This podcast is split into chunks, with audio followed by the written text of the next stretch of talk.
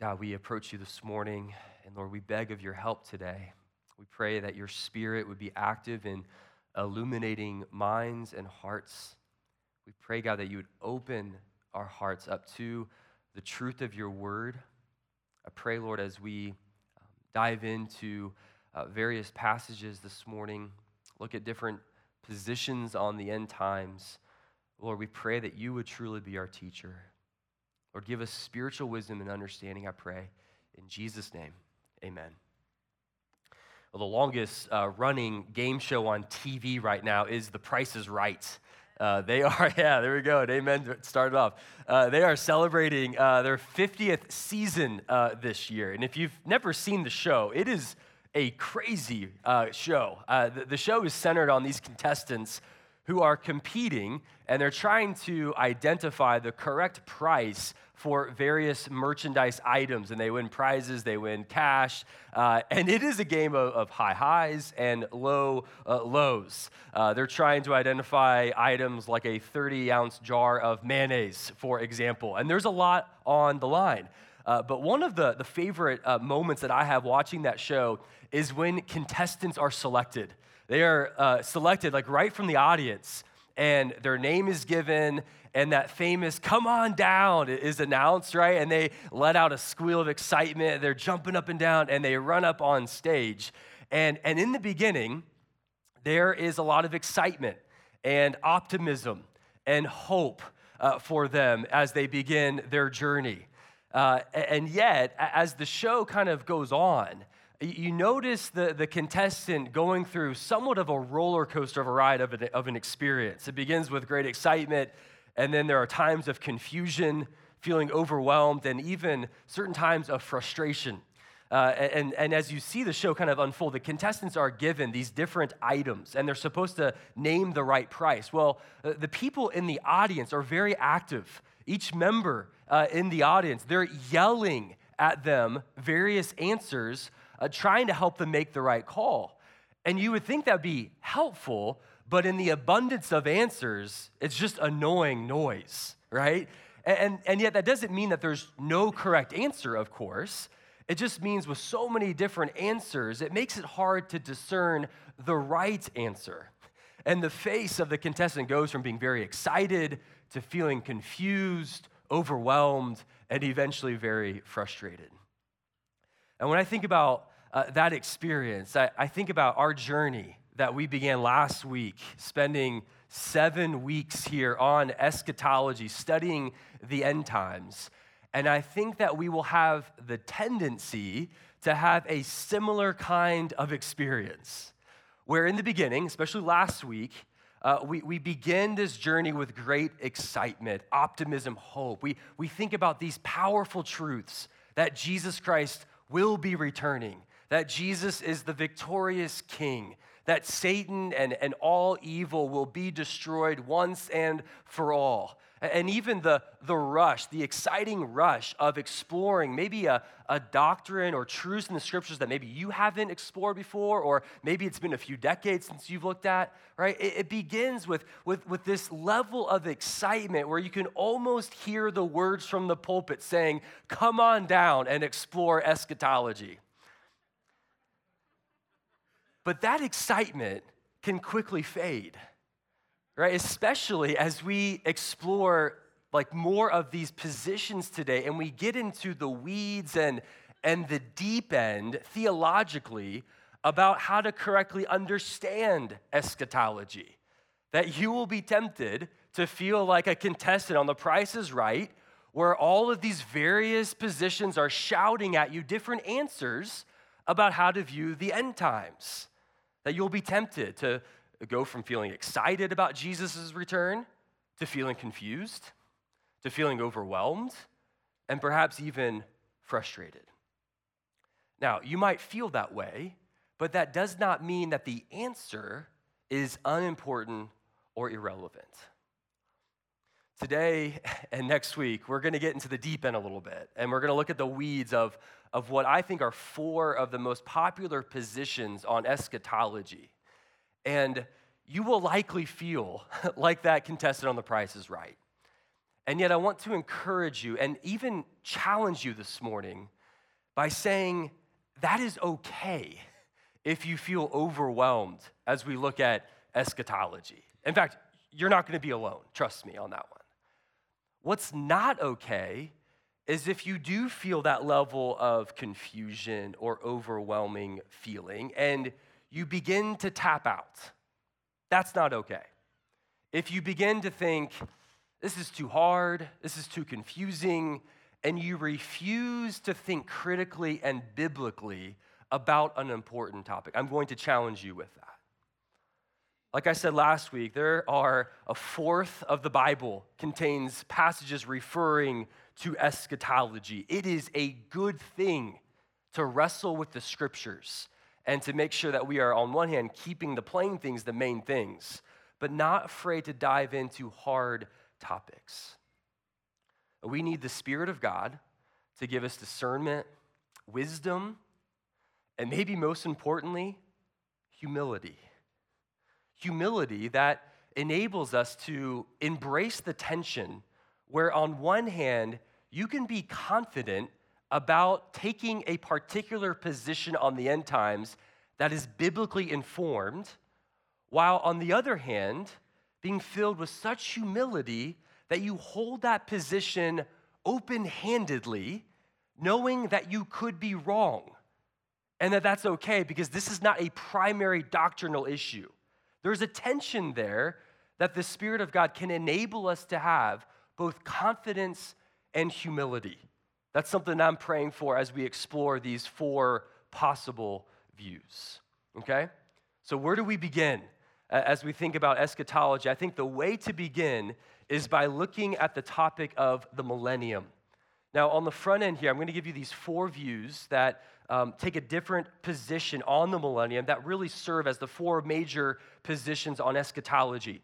Those four views are amillennialism, post millennialism, pre millennialism, and within that, there are two within this pre-mill position where it's historic pre millennialism and dispensational pre millennialism. Okay, so amill, post mill, historic pre-mill, and dispensational pre-mill. Now, what's interesting in, is that it's important to understand that there is one eschatological event that basically divides each of those four views, and it's called the millennium. Okay, now I've heard that the millennium described before as the 1,000 year reign of Christ of peace that Christians love to argue about. And what makes this so difficult is that there is basically these positions are largely held based on one passage in scripture, in one chapter, in one book of the Bible that just so happens to be the most difficult book of the Bible to interpret. All right, it's in Revelation chapter 20. I'm going to read these verses and, uh, and we'll kind of unpack what they refer to. It says, Then I saw an angel coming down from heaven holding in his hand the key to the bottomless pit and a great chain. And he seized the dragon, the, that ancient serpent who is the devil and Satan, and bound him for a thousand years, and threw him into the pit, and shut it, and sealed it over him, so that he might not deceive the nations any longer until the thousand years were ended. After that, he must be released for a little while. Then I saw thrones, and seated on them were those to whom the authority to judge was committed. Also, I saw the souls of those who had been beheaded for the testimony of Jesus and for the word of God, and those who had not worshiped the beast or its image and had not received its mark on their foreheads or their hands. They came to life and reigned with Christ for a thousand years. Pretty clear, isn't it? Maybe on the front end it might be clear, but there are several questions that arise, such as Are those a thousand years that Christ is reigning? Are those literal thousand years? Or is it figurative? Is it metaphoric, those a thousand years? When is Christ's second return? Is it before the millennium or is it after the millennium? Could those a thousand years be happening right now? Figuratively, currently, could we be living in the millennium? And what is supposed to happen during the millennium? What, what kinds of things are, are, are the people of the earth supposed to experience? There, there are lots of questions that surface when you start thinking about the millennium. And much of the debate comes from understanding what this a thousand year period means in relationship to Jesus' return. Okay? And there are four views that take somewhat of a different position. What I'm going to do is I'm going to explain briefly the amill position and the post mill position today, and then I'll unpack those more next week, and we'll really focus on the historic and dispensational pre mill this morning. Okay, so let's start briefly here looking at what amillennialism uh, actually refers to. And I have timelines for these uh, for you to be able to kind of visualize the major events. Some are more specific than others. Again, I'll get to amill and post mill more next week. But just for you to visualize kind of what these views represent. If you're more visual, this might help you. But the amill position holds that there is no millennium in the future. Ah before a word means no. So this position is kind of helpful. The name of this position is helpful to kind of understand what this is referring to. That there is no physical, literal, future thousand year reign of Christ, but the millennium is happening right now in and through the church. And this, of course, began when Jesus rose from the dead. Okay, those that hold to this position, again, I'll unpack this more next week, but uh, hold this position because Jesus said in Luke chapter 17, verse 21, that the kingdom is already here. Ephesians 2 tells us that Jesus is already reigning with his church in the heavenly places. That Matthew 28, the Great Commission, Jesus said, I have all power and all authority right now. And of course, Jesus doesn't need a political affirmation from the world to be reigning as king. Jesus uh, doesn't need consent from the people of the earth to be reigning as king. He already is. Okay? It's a short summary of all If you hold to that position, I will do justice more next week. All right? Now, the second position is post millennialism. Okay? Now, this position, as you see it in the name, the prefix post gives it away believes that Jesus' return to the earth will occur after or post a millennium. Now, this millennium for them, for most of them in this position, is a symbolic or spiritual millennium. And this is occurring when the overwhelming majority of the world embrace the gospel. They, they call that period the golden age. And this is kind of the golden age for them because the world has greatly become Christianized. Right? During this time, there is very little suffering or persecution or trial, and there's, there's basically universal peace and joy and righteousness, and Jesus will then uh, return. Okay? So, those are kind of two brief descriptions of these views. And the way that you can kind of distinguish the two here, because they're somewhat similar, there's a lot of overlap. The thing that distinguishes them is not the timing of Jesus' return, but the nature of the millennium. For the amill position, um, they basically hold that there can be persecution alongside advancement of the gospel. For a post mill position, they believe that, again, the world is becoming more and more Christianized, and so the church gains greater influence and prosperity throughout the world as persecution basically is non existent. So they have an optimistic view of the future. Okay, now there are strengths and, and weaknesses to these views we'll look at uh, next week. But I want to spend the majority of our time this morning on historic pre mill and dispensational pre mill. Okay, now there is overlap between these two. And so I'm actually going to spend more time unpacking dispensational uh, pre mill than historic. But we're going to start with historic pre mill here just for uh, a moment. Historic pre mill believes that Jesus' return will occur before or pre the millennium, largely because they hold to a straightforward uh, and literal interpretation of almost every eschatological passage. Okay, this means that they interpret the, the chronological order that is stated in Revelation uh, 19 and 20, especially 1 Thessalonians 4 and 5. Okay? And what they hold to, as you can see in kind of this timeline, is that the current church age will continue. And right before the tribulation period, which most believe is a literal seven year period, with uh, enormous amount of suffering, persecution, horrific events that God's people, the church, Christians will experience. Okay? And before that time, there are certain signs that occur. There's a great apostasy where many people uh, leave the faith.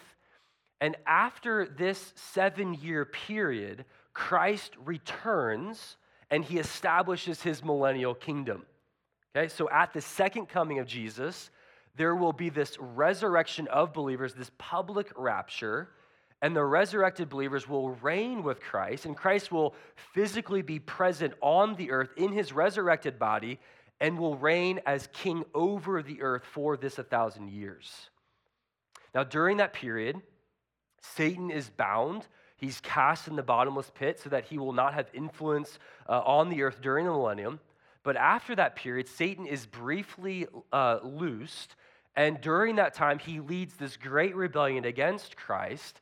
Jesus destroys this rebellion, throws Satan in the lake of fire, judges the world, and then ushers in the eternal state. Okay, and I'm, going to unpack more of those details in, details in the next position. But this historic premill, it's called historic because historically, this has been the dominant view of God's people. This was actually the first view way back in the early church, and it's been the most popular view um, all the way up to as the last uh, few hundred years. Okay, again, it has a very straightforward, literal reading of most of the eschatological passages of Scripture, especially Revelation. Okay? Now, this fourth view is dispensational premillennialism. Okay, again, there are a ton of similarities. Uh, there are a few key differences I'm going to explain here in a moment. They, like historic premill, also hold to a literal, straightforward reading of these eschatological passages. Where they differ, and you can see this on the timeline, is the timing of the rapture. They believe that Jesus will actually rapture his people before the seven year tribulation period. Okay? Sometimes people call this the pre trib, pre mill uh, position, which you can also uh, hold to that here within this dispensational pre mill. So, th- this is what they expect to happen here. Near the end, uh, right before the rapture, many nations will rise up against the modern state of Israel. Okay, Ezekiel 38 and 39. Israel will respond to this, according to Daniel 9, by signing a treaty with a world leader known as the beast, the Antichrist, from Revelation 11 and Revelation 13. The Antichrist will actually assist in the rebuilding of the temple in Jerusalem. Okay, this will launch the, the seven years of tribulation which are known as the 70th week. That's predicted in Daniel by the prophet Daniel there. And that could be a whole sermon in and of itself. But before the tribulation begins, God will actually rapture his people up to heaven. Now, during the tribulation period, God will designate Jewish believers. Some believe that there is an exact 144,000 Jewish believers, according to Revelation 7 to proclaim the gospel during these horrific times. Okay, many will come to faith in Jesus, they will believe, but halfway through the tribulation, the Antichrist will break his treaty with Israel, will desecrate the very temple he helped to rebuild, according to Daniel, Ezekiel 38, 39, Psalm 83. And at this, God's wrath will be unleashed upon the earth like never before, Revelation 16 armies of the earth will basically team up against God's people. And when all hope seems lost, Jesus Christ, the King of Kings, the Lord of Lords, will return. He will defeat his enemies by just the words of his mouth, according to Revelation 19. Jesus will then reign for a thousand years from Jerusalem while Satan is bound.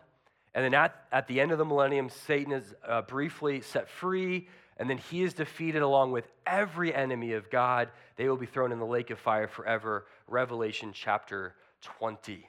Okay? Again, there's a lot of overlap between those two positions, but let me unpack two key differences between historic and dispensational premillennialism. Now, one of these differences, and you see it right here on the timeline of the dispensational view, is really the relationship that God has uh, between Israel and, uh, and the church. um, when looking at this, you see kind of a prominent view there of the role of Israel uh, as it relates to the end times. That as Israel becomes reestablished in the land, this is to heighten the expectancy of the imminence of God rapturing his people to occur.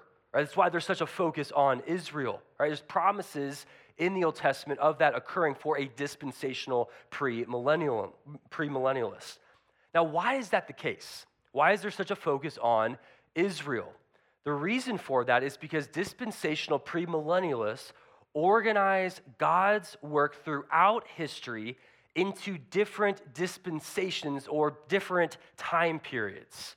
And there's kind of disagreement here, but there are basically main, uh, seven main dispensations. And I won't go into each of the seven here this morning, but there are three that are important for our discussion this morning one to Israel, one to the church, and one uh, basically during the millennial kingdom. And in each dispensation, God works in a particular way with a particular group of people during a particular time. So God's activities with Israel is different than with the church, according to the dispensationalists. And so uh, basically, the way that he relates God during the end times, it's different with the church and with Israel. For a historic premill, they don't view God's dealings with humanity in that way. For, for them, they view that God's got one plan, He's got one people of God, and through the death and resurrection of Jesus Christ, there is one people of God. So, all the work and, and promises that God has made in the Old Testament or to Israel is fulfilled either in Jesus or through the church. Now, historic premill, they do believe that at some point there is somewhat of a spiritual awakening that's uh, somewhat widespread uh, throughout the Jewish people but certain promises, like uh, the promise of Israel getting their land back, that they view as, as not a physical land, but basically of them coming to Jesus, that Jesus is uh, the greater, more perfect land, referring to the salvation that's found in him. Okay? You guys still with me this morning? All right, okay. Another key difference between historic and dispensational premill is the timing of the rapture. Okay, you probably picked up on this as well. Historic premill understands the rapture occurring after the tribulation, occurring right before the second coming of Christ. Again, unlike the dispensational view, which believes that Christians will not experience the tribulation, they will be raptured up before uh, that occurs. Okay, now I've been talking a lot about the rapture this morning. You're probably like, what is the rapture? What does that refer to? Well, the rapture, this phrase comes from 1 Thessalonians chapter 4, and it means to be uh, caught up or to be snatched away. You see that concept um, in other passages that Jesus uh, refers to Matthew chapter 24, Matthew chapter 25, which we'll get to towards the end of the sermon series. And it refers to the time when believers, both dead and alive, will be caught up to meet Jesus in the air. The bodies of the dead in Christ will be united with their souls, and all believers in that particular moment will receive their glorified bodies. Okay, that's the rapture in a nutshell. All right. Now, I think this is also important. There are differences, according to a dispensational premillennialist, there are differences between the rapture and the second coming of Jesus. Okay, now this is again shows another strength, perhaps, of the dispensational view. I don't have time to unpack each of these views. You can take a picture of it, um, look at it later this week, um, but we are uh, on a crunch of time this morning. Um, but th- those are basically the two views that we have within premillennialism. And I will unpack more next week the amill, post mill, and even get into the strengths and weaknesses of all four views and try to lead us into a way of how do we best understand what happens in the end times. Okay, but what I want to do, just to do justice for the premillennial view, especially dispensational premillennial view, I, I want to provide what I consider to be six main strengths of this view. And there will be some overlap. There will be some that are directly applied to the dispensationalists, um, but largely this is for the premill uh, view, okay? Uh, here are six strengths. Here's the first one. I think that this is a strength for the premillennialists who employ a consistent literal interpretation of these key eschatological passages. Okay, with a literal interpretation, it follows a clear chronological order in certain really important passages like Revelation 19 and 20, 1 Thessalonians 4 and 5. I think with this, it provides a really clear uh, interpretation and exegesis of Revelation 20, uh, the passage I read just a moment ago of the, of the millennium, where I think other views they, they have to do some, some sort of exegetical gymnastics, if you will, um, to, to basically understand is, is this uh, figurative? Is this metaphorical? Is this a symbol? And I think that the premill view makes sense of Jesus, for example, physically returning to the earth, Zechariah 14, or Jesus uh, setting up a throne in Jerusalem, Psalm 2 and Isaiah 2 makes sense of, of other promises like uh, Revelation 3, verse 10, where, where God's promising not just the church of Philadelphia there, but the universal church that they won't experience the tribulation. God will rapture his church before that time period. Okay, so there are a lot of advantages of this literal, straightforward interpretation where it makes things more clear. Now, I'll argue next week that things that are just more clear or easier doesn't automatically make it right. Okay, and we'll see why next week. It's a little teaser to come back. Okay, second view here for a pre mill is that I think they provide an explanation to passages that refer to the intermediate states. I think another important question, and this doesn't get enough attention, I think, another important question I think separates these four views is whether this current age that we're living in right now will issue immediately into the final eternal golden age, or if there's an age in between, maybe a, a silver age, where uh, certain passages like Revelation 20, Isaiah 11, Isaiah 65 and 66, Zechariah 14, even 1 Corinthians 15, verses 20 through 28, which we'll look at in a few weeks, seems to suggest that there's an age in between the age that we're living in right now as the church and then the golden age or the eternal age. Certain passages where you read it, it's like, that doesn't fit what we're experiencing right now, but that also doesn't fit uh, the age in the new heavens and the new earth. And I think that the pre mill has an argument of why that is the case, with Jesus physically reigning during the millennium, which the amill and even the post mill uh, have a hard time explaining. Of course, they have a view on that, but I, I don't know if it's convincing or not. We'll look at next week.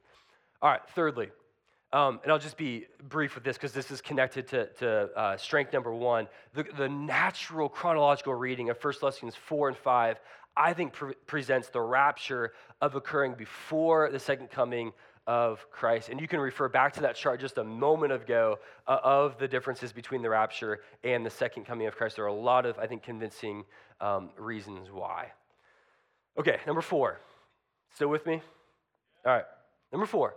Um, the premill view guarantees the fulfillment of God's promises made to ethnic Israel so many promises in the Old Testament, such as this unconditional land in Genesis 13 that's promised to Abraham. This idea of a throne to David in 2 Samuel 7, Ezekiel 34, or this regenerate nation of Israel, Jeremiah chapter 33, and several other promises where eh, these other views have to answer the question okay, you got all these promises to Israel. If it's not really to Israel, who is it for? And how and when will those promises be fulfilled? Again, they have an answer to that, but I think that this pre mill view guarantees the fulfillment of these promises in a straightforward manner.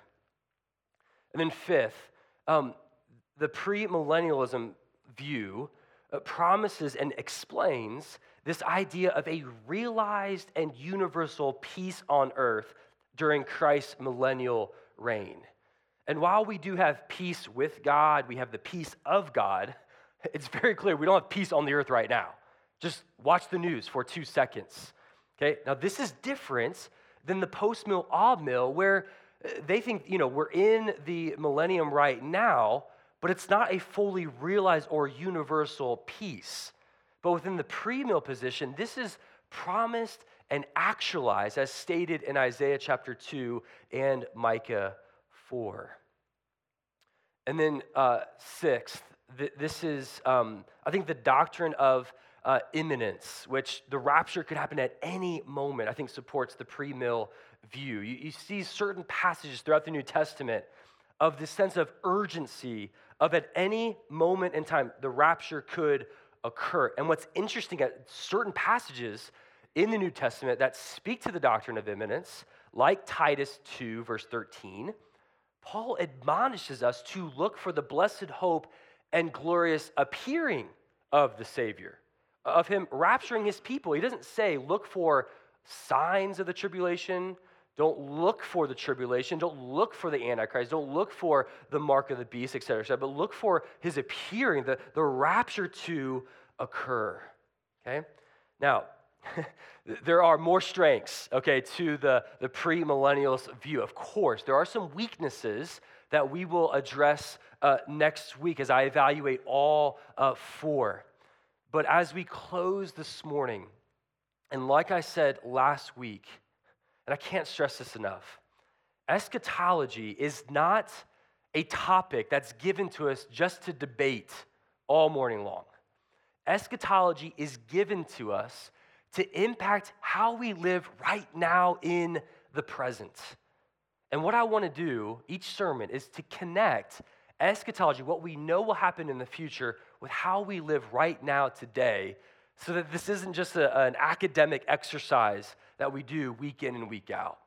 And for this morning, what I want to do is to connect eschatology to the present by showing us that eschatology should be a primary source of your encouragement right now, today. In 1 Thessalonians, as, as Katie read that passage this morning, 1 Thessalonians is known as Paul's eschatological letter. Every chapter at the end of all five chapters, Paul references the, the coming or the appearing of Jesus at the end. What's interesting is that as he details what happens at the end in chapters four and five, he adds these words here. He says, Therefore, encourage one another with these words. He says in chapter five, Therefore, encourage one another and build one another up just as you are doing. Look, isn't that amazing? As you think about Paul providing this really detailed explanation of how things will unfold in the end, he says, therefore, encourage one another with these words right now. Like, this isn't just encouragement you'll experience in the future, but this is the type of encouragement right now in the present by using your knowledge of eschatology. And so the challenge is, is if you are ignoring eschatology because it's too confusing, or if you're just using eschatology as a source of debate to show how smart you are, you are missing the point of why God has given us these verses. These verses is not to, to help us, you know, get lost in timelines and charts and debates. But one of the primary reasons we have all of these verses referring to the end times is to encourage you by flooding your heart with hope. And so the question is is what role does eschatology play as being a source of encouragement for you? When you think about your list, and we all have lists of things that encourage us, how high up is your eschatology? Like we find encouragement with our friends, our family, certain activities, the reality that our, our sins have been forgiven by Jesus. Uh, we get encouragement by thinking about the character of God. But what about our eschatology? Like when you're discouraged and down, and do you use your knowledge of the end times to fill your heart with encouragement?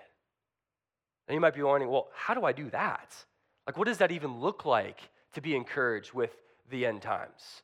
I think one way, there are many ways, but let me give you one way this morning. Eschatology invites us to deepen our trust in God's sovereign plan. This is amazing to, to think about that God has everything planned out. He sees the end from the beginning, from the beginning to the end. He sees it all.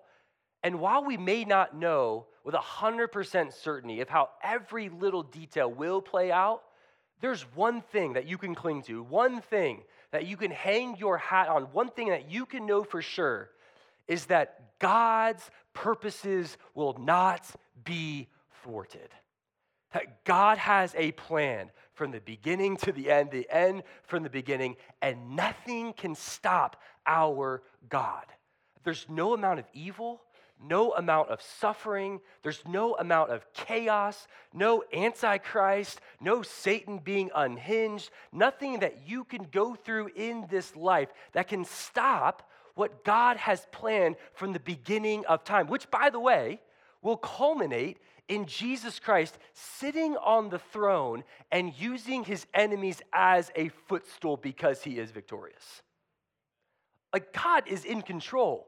And so, church, I want to encourage you this morning with this reality that things are not spinning out of control. God is sitting comfortably and powerfully on the throne, and He is guaranteeing that His plan and His purposes will unfold exactly how He wants it to unfold. Like, it's impossible for God to get sweaty palms about things that happen on the earth. It's impossible for God to, to panic or to feel flustered. But God is sitting on the throne, and everything that happens happens because of his sovereign plan. Let me encourage you even further with this. That is not only true for how things end, but that is true for every detail of your life. Think about it for a moment. If God has all of this planned out, like he knows exactly when Jesus will return. He knows exactly what the millennial kingdom looks like. He knows exactly what the mark of the beast is, who the antichrist is, when the resurrection will occur, what the new heavens, all he's got all of it planned out. And with incredible detail. If he has all of those things planned out, don't you think he can handle managing your life? Don't you think the God of the universe is able to help carry your burdens and your struggles and your pain and your doubts and everything that you go through? If all of those things are part of God's unfolding plan, then we can safely conclude, church, that everything you go through, everything, the good and the bad, is part of God's unfolding plan for your life, and it has purpose. J.T. English says this. He says, if I could teach one thing about eschatology, and he's a pastor, he says, he says it would be this. The end times are not about God bringing disorder to our current order, but God bringing order to our current disorder. God is in control. And what I love about First Thessalonians is that Paul was trying to get back to Thessalonica. He's trying to get back there to encourage them, but he couldn't because of the amount of persecution and suffering that that church was going through. And if you read First Thessalonians and you wonder, well, then how does Paul encourage them? Does he encourage the church to pray for persecution to stop? Does he encourage them to have just faith over fear to, to just believe hard enough and, and their circumstances will change? No. What Paul does to encourage them is to draw their attention to God's sovereign plan for how everything ends. Paul never says that their suffering will end. In fact, when you read it, you almost get the sense that Paul is saying, This is your lot, that you will suffer for the gospel of Jesus Christ. But then he encourages them in chapters four and five and says, But it will not always be this way. That the best is yet to come in the sense that Jesus will return and he will make all things new. interpretation, all of this is worth it. Everything you go through in suffering for the gospel of Jesus Christ will be worth it. And so, question is, is what role does your eschatology play in encouraging your heart? What is the passage like in Revelation chapter 21 play as you go through suffering? Listen to this. Revelation 21, verse 3, it says, And I heard a loud voice from the throne saying, Behold, the dwelling place of God is with man. He will dwell with them. They will be his people, and God himself will be with them as their God. Listen to this. He will wipe away every tear from their eyes. Death shall be no more, neither shall there be mourning, nor crying, nor pain any more, for the former things have passed away. And he who is seated on the throne said, Behold, I am making all things new. Look, does that make your heart sing this morning? Knowing the promises that are in there is that God will make all things new and he will wipe away every tear from your eye. There will be no more death, no more sinning, no more anything that we experience in this life as a result of the fall because Jesus is reigning forever and ever. Yeah, amen to yeah. Does that like the, the press here, the press here is is this promise enough for you? Is this enough for you? not as a form of escapism, but as a source of true hope and encouragement that eclipses the pain that you go through right now to enable faithful living because the best is yet to come. Like that's the connection with our eschatology is that Jesus will make it all new and it's all worth it. Let's pray together. God, we thank you and we praise you. Oh God, we could go on and on and on this morning talking about the implications of how the future impacts our present. God, we love thinking about these things. God, we love the fact that you are in control, that you have a plan, that the things that we go through in this life are not by random happenstance. Lord, things that we experience are not just random or by chance. God, we, we trust in your sovereign plan. God, we believe that you, Jesus, are reigning and that everything that we experience is part of that unfolding of your plan for all of history. God, I pray that you would use these truths that we've talked about to encourage our hearts today. Lord, people in this room are experiencing real trial right now. Lord, some are mourning the death of loved ones. Some have uh, experienced the pain of watching their loved ones sick in the hospital. Or some who are here today and their marriages are a disaster. Children who are wayward and running away from you. Some who are experiencing the pain of infertility. God, the list goes on and on and on. And Lord, I pray that you would use the promise that we have in Revelation 21 to rub hope deep within their heart that these things in this world will not always be the case. That you are returning and you are returning soon. And we worship you with that reality. In Jesus' name I pray. Amen.